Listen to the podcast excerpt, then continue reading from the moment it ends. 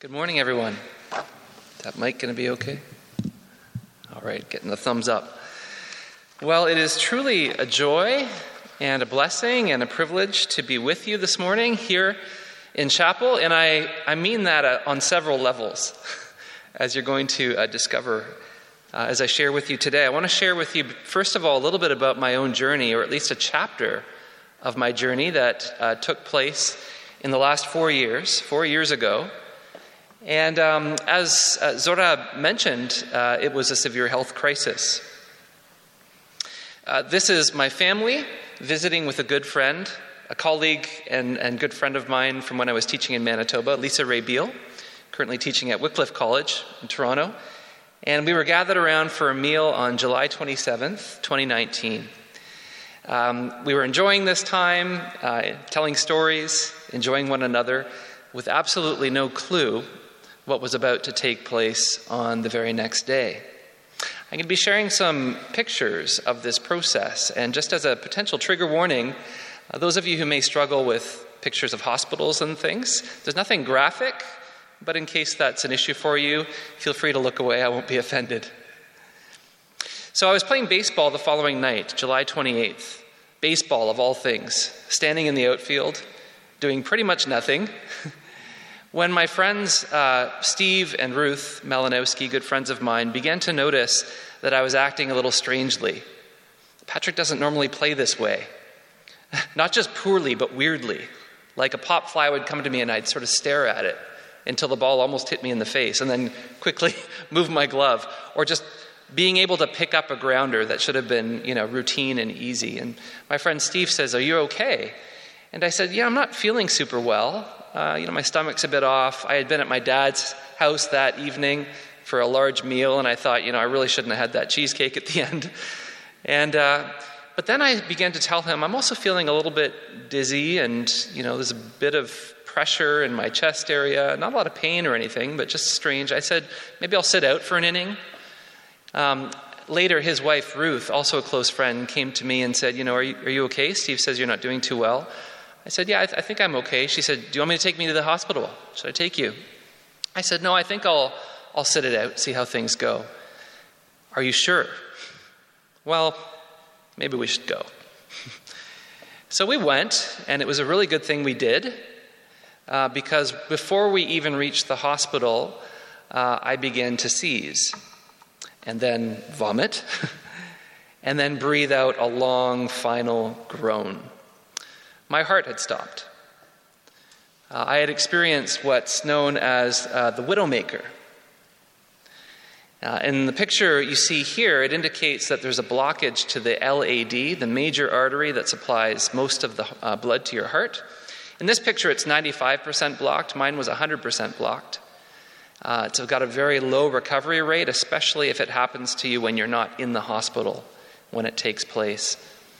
So we arrived at the hospital, and from this point forward, I'm sharing what's been shared with me, of course. Um, they dragged me out of the vehicle. Uh, they worked on me for something like 20 minutes with chest compressions, three different people doing that, and then moving to defibrillators, where they zapped me something like 10 times or more than that. Uh, and finally, they were able to get me back. Uh, and then perform angioplasty and insert stents all of that was very risky. The doctor told my wife, Elena, you know, we don't know if he can survive this procedure because everything's so delicate. It'd be easy just to go right through an arterial wall, and that would be it. But what else can you do? so we did that, and amazingly, I was restored. God saved my life quite dramatically. Um, quite dramatically, like all the things that lined up for me to be able to get to the hospital in time and be revived and my wife even asked one of the nurses, Why did you keep working on him? Like you just didn't give up. And she said, You know, often we don't, but sometimes, very rarely, we have this sense that the person's not gone. They're still there on some level. And so things after that should have progressed relatively straightforwardly in a certain sense. It's very dramatic, very traumatic. They were worried about my brain and other things being kind of out that long and so forth. But things took a, a downward um, direction.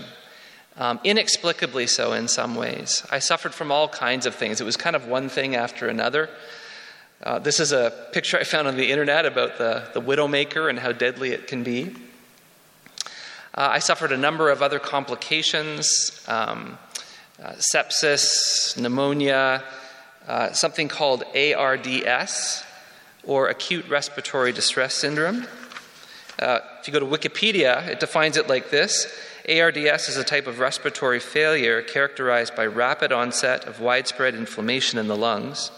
Symptoms include shortness of breath, rapid breathing, bluish skin coloration. For those who survive, a decreased quality of life is common. And it just got worse. There was a mysterious infection they couldn't figure out. At one point, they were testing me from cancer.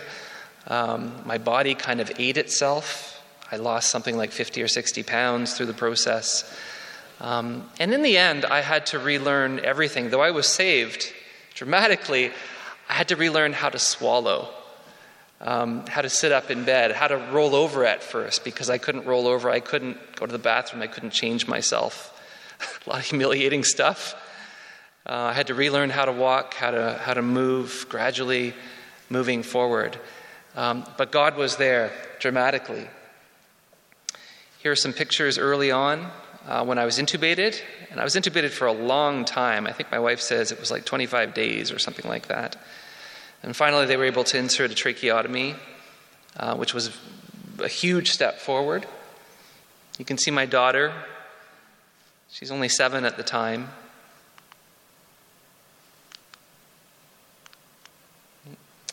That picture is showing you a little bit of the complexity of what's going on in the room. It just boggles my mind the number of machines, all of those administering some drug of some kind. It was on crazy amounts of fentanyl, like amounts that would literally kill me if I took it right now, um, and all kinds of other things.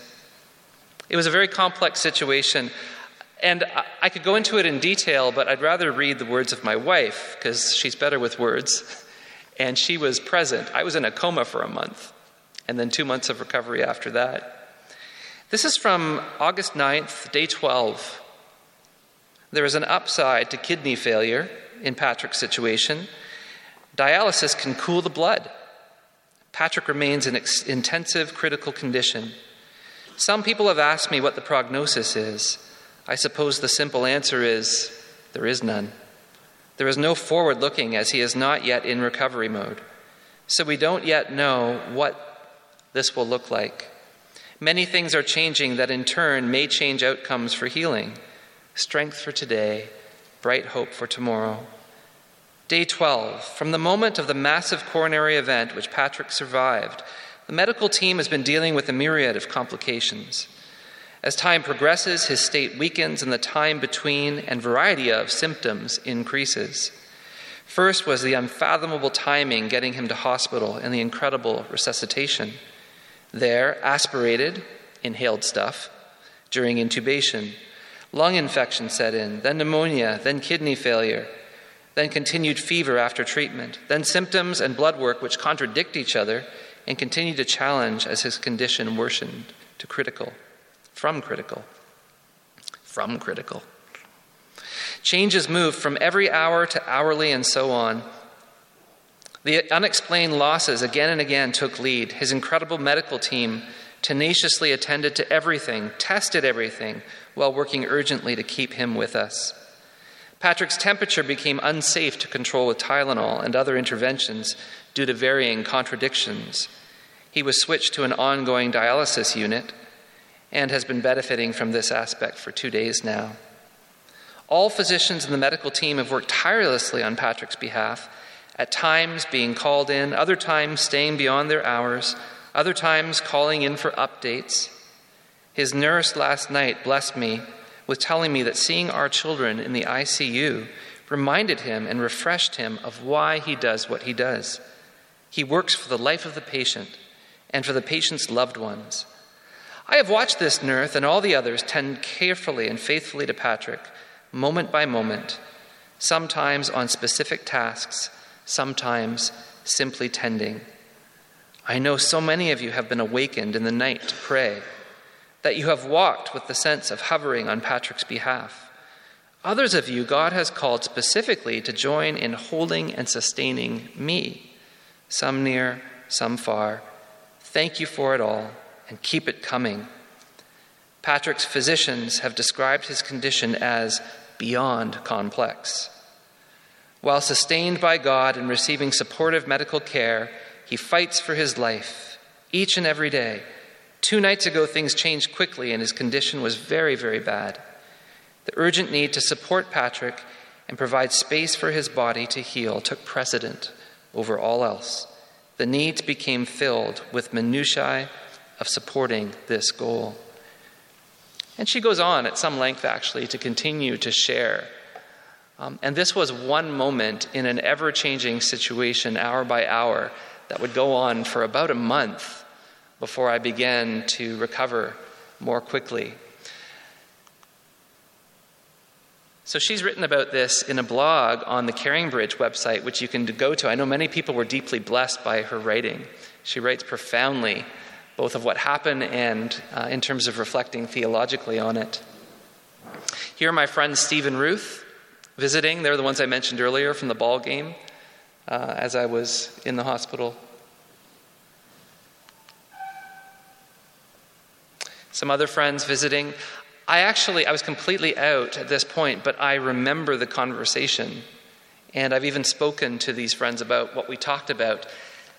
But there's a slight detail change. In my mind, the conversation took place in a dark, dingy hallway because I was being experimented on by the military somewhere. And I had several sort of scary, delusional moments like that. But I remember the conversation itself. Here's a time when uh, our own professor, uh, Dr. James Robertson, visited me. And that actually came at a, at a turning point that was very significant. And I remember that conversation as well. Conversation. I wasn't really speaking, I guess it was a one sided conversation. Here my kids again, each of them just being themselves. Josiah, our oldest, was the one that wanted to tend me and use the suction to suction out my mouth and to just help out in various ways. Our son Samuel, nervous, standing back, um, going interior, putting things inside, and, and, dealing with things later in some ways. Eliana, our girl who's just everything she feels is just out loud, and, and that's her right there too. That's outside for the first time in the chapel at St. Mary's Hospital in Kitchener. A time when we gathered to worship uh, with family, friends, and even some of the staff got involved in the worship service, and even a nurse read scripture. It was awesome. And I'm raising my hands, and I remember saying, I'm raising my hands because I can, because for a long time I couldn't. Recovery was tough, ups and downs, two steps forward, one step back.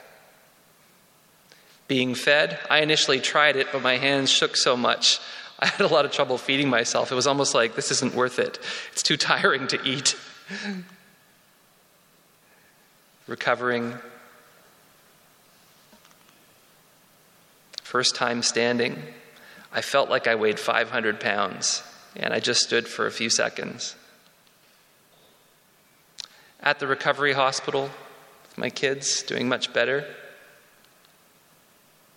A friend visiting me there as well. And then back to St. Mary's again, because to top it all off, I ended up getting C. diff, which is a really nasty bacterial infection where you're going to the bathroom literally every hour for probably weeks on end without medical intervention. It's very dangerous. So I was isolated again, brought back to St. Mary's. The hospital I was in actually called the ambulance so that they would bring me back to the other hospital, if you can believe that. And then the day that I left,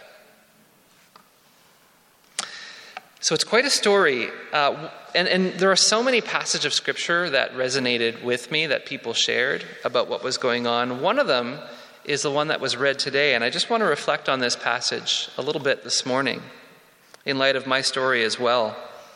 The story begins by telling us that the news about Jesus had traveled far and wide. People were coming from every village of Galilee and from Judea and from Jerusalem, from everywhere. And in my story, it was incredible how far and wide the news traveled. um, like literally to countries around the world. I still have no idea how that happened. I don't know that many people. But God was up to something, even at the beginning, where He was gathering people. Um, it's like my story was a weight that people couldn't help but think about. And, uh, and He was doing something in their midst. He used it to bring people back to faith, to transform the prayer lives of others. Um, just incredible.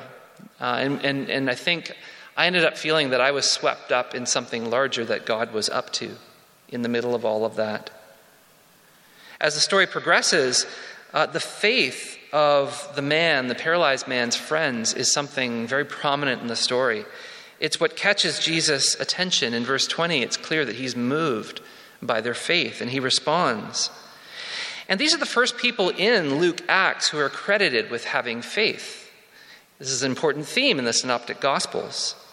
Faith precedes the intervention of Jesus by those who place their faith and trust in him and in his healing and saving power. And in my story, I've often wondered you know, what is the relationship between the faith of my friends and my healing? This is a difficult question because uh, I got to live. And at the very same time that I was being healed, a close friend of ours was dying and did, in fact, die.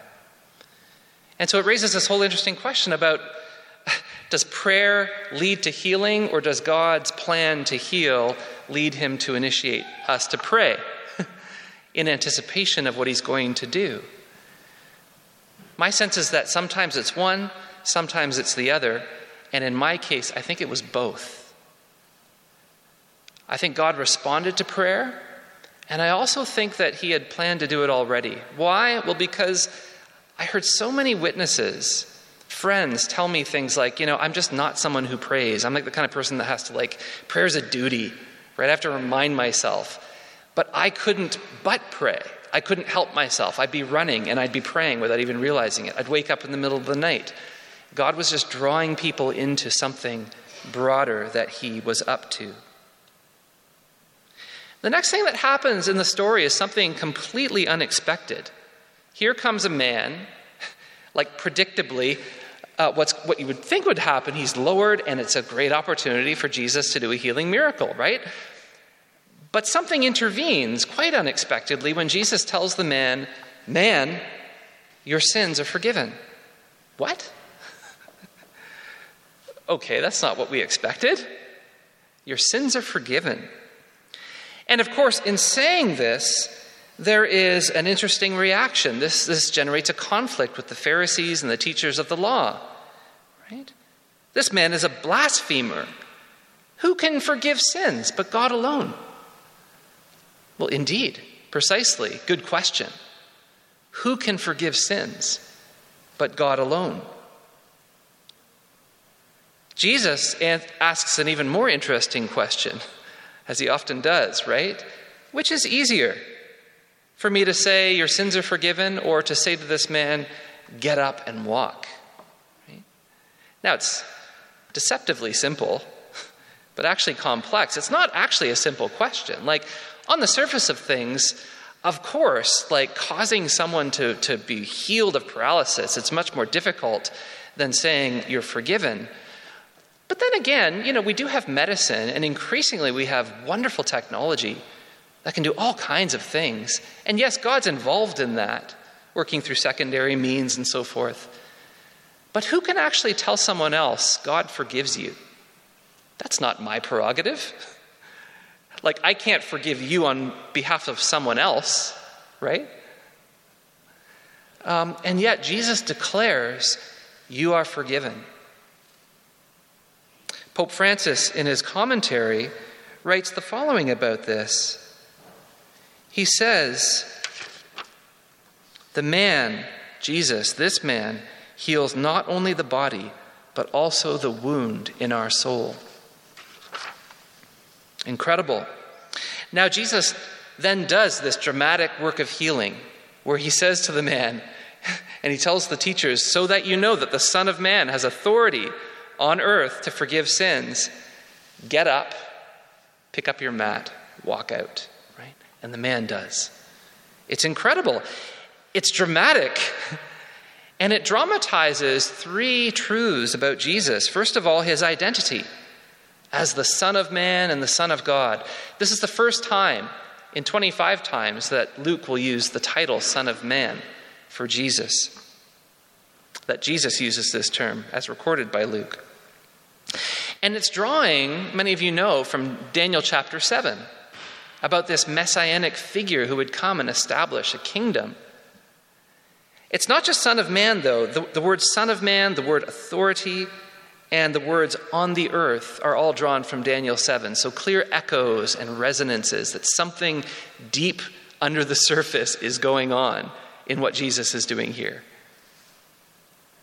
And then also, when Jesus says, so that you will know that the Son of Man has authority, this too, scholars have pointed out, probably echoes uh, Exodus chapters 8 and 9 when that phrase, so that you will know, is used during the plagues that God is bringing, so that you will know that God is present, so that you will know that there is none like the Lord, so that you will know that the earth is the Lord's, so that you will know that Jesus has authority on earth, earth as the Son of Man and the Son of God to forgive sins.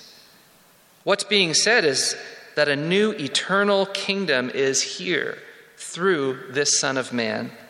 A new exodus has arrived through Jesus, the new Moses. Secondly, God's power is on display here. We were already told in verse 17 that God's power was with Jesus and operating through Jesus to bring healing. And then, thirdly, God's authority is with Jesus authority over sickness. Jesus was authorized to heal the sick in dramatic ways. And even more incredibly, his authority over sin. That he heals, as Francis says, not just the body, but the soul. He heals not just the symptom, but the disease that all of us find ourselves suffering from the condition of fallenness, distortedness, uh, disruption, alienation, suffering, death. And then we reach the theological climax of the passage. The climax is not the healing of the man, it's the praising of God. The man jumps up and he goes home praising God. Verse 25.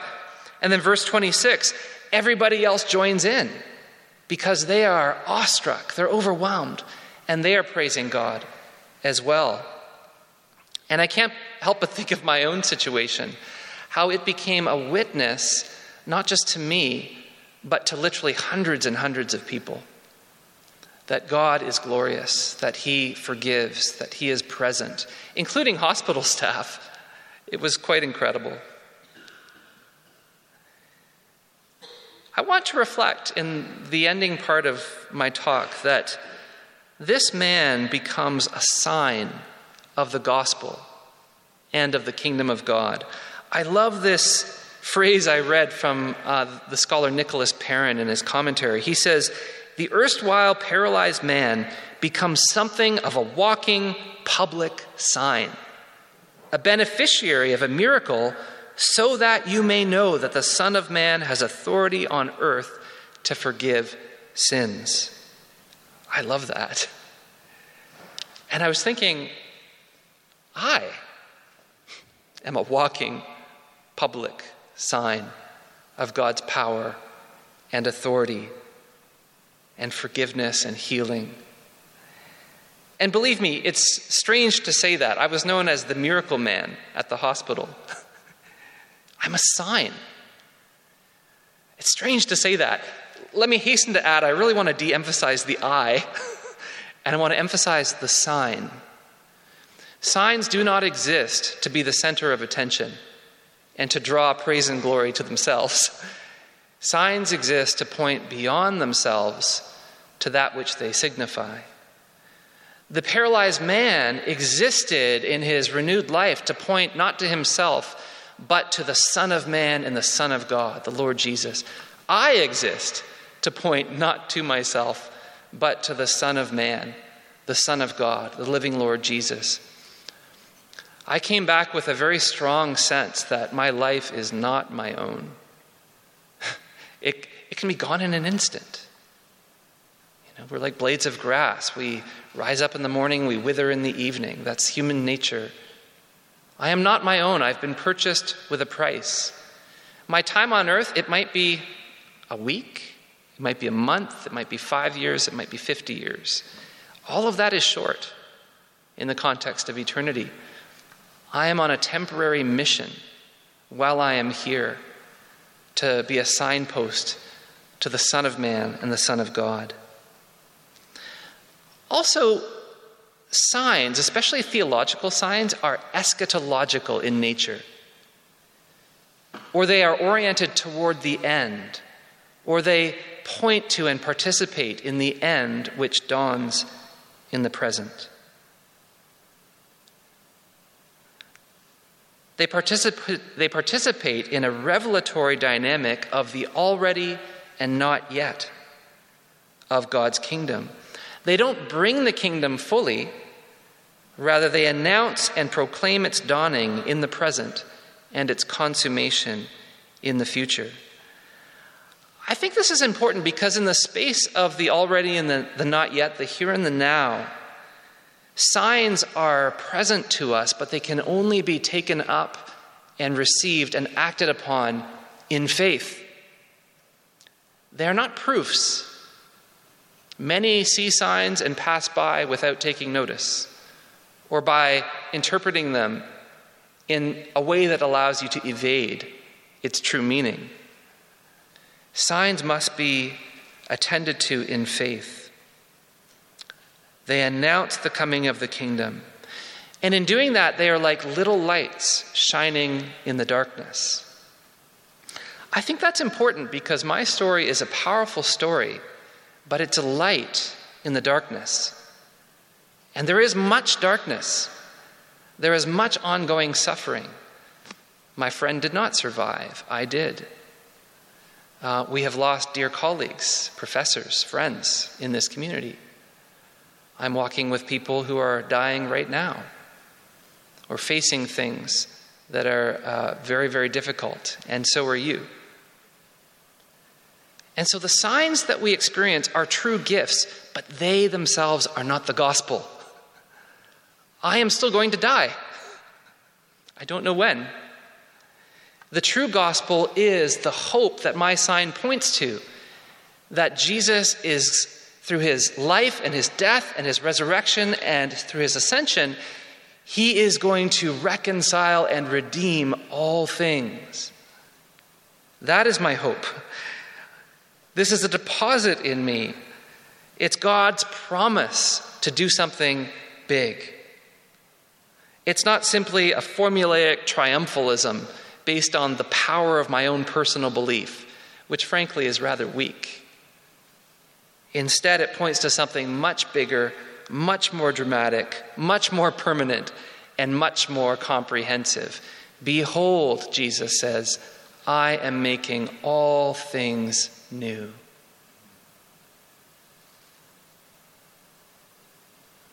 I want to close in prayer. So if you would close your eyes with me, and if we could just spend a moment in quiet, not just in terms of sound, but quietness in our hearts. Where in your life are you desperate for God right now? We're so often caught up in the busyness, the hour to hour, the day to day. But think about your life in the context of eternity. Think about the deepest need of your soul. Why do you long for what you long for? Why do you chase what you chase? And why does that continually evade satisfying you? How are you desperate for God today? It might be very concrete. It might be something hard to name. Take a moment and invite Him into that. Lord, fill this, fill me.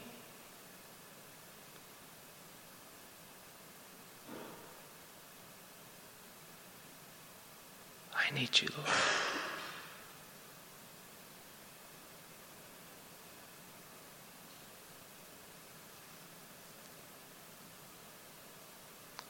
And think about how in Christ God has made you, not just me, but you also, to be a living, walking, public sign of His grace, His power, His love, His authority. What does this mean for your sense of purpose in the world? For your calling, your vocation? Ask the Lord and let Him into that. Come, Lord. Shape me.